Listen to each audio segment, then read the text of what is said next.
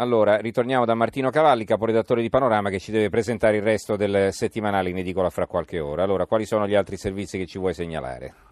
Sì, eh, lasciatemi solo dire un secondo che tengo a sottolineare che noi non siamo minimamente entrati negli aspetti che eh, sono stati toccati finora sulla bontà o meno eh, di determinati cibi, non era questo l'obiettivo mm-hmm. della nostra inchiesta.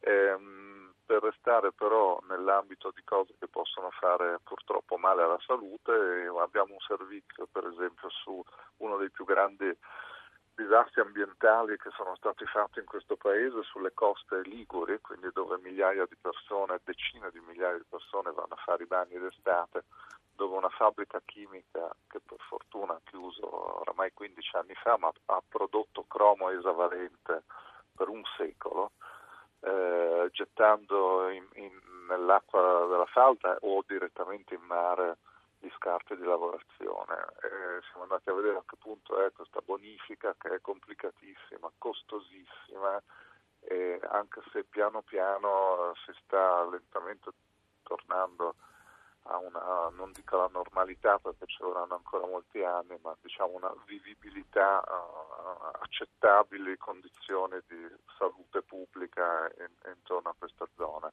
Mm-hmm. Ehm,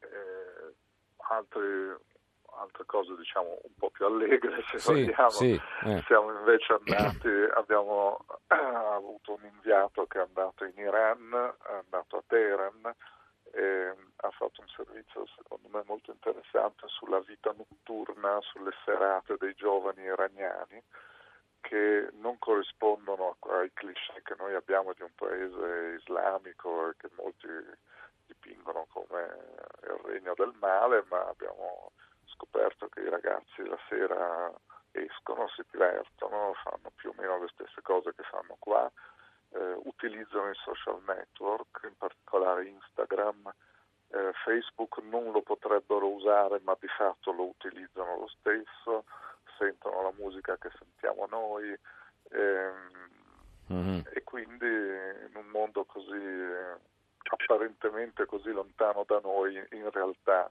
almeno i giovani, mm. forse le Questa è una speranza che cambierà qualche cosa in futuro, che potrà cambiare semmai Va bene, allora ringraziamo Martino Cavalli, caporedattore di Panorama. Ricordo la copertina: Chi ha paura di McDonald's viene dipinto come il diavolo da una global intellettuali snob, come la multinazionale del cibo spazzatura. L'azienda ha invitato Panorama in cucina per smontare le accuse una per una.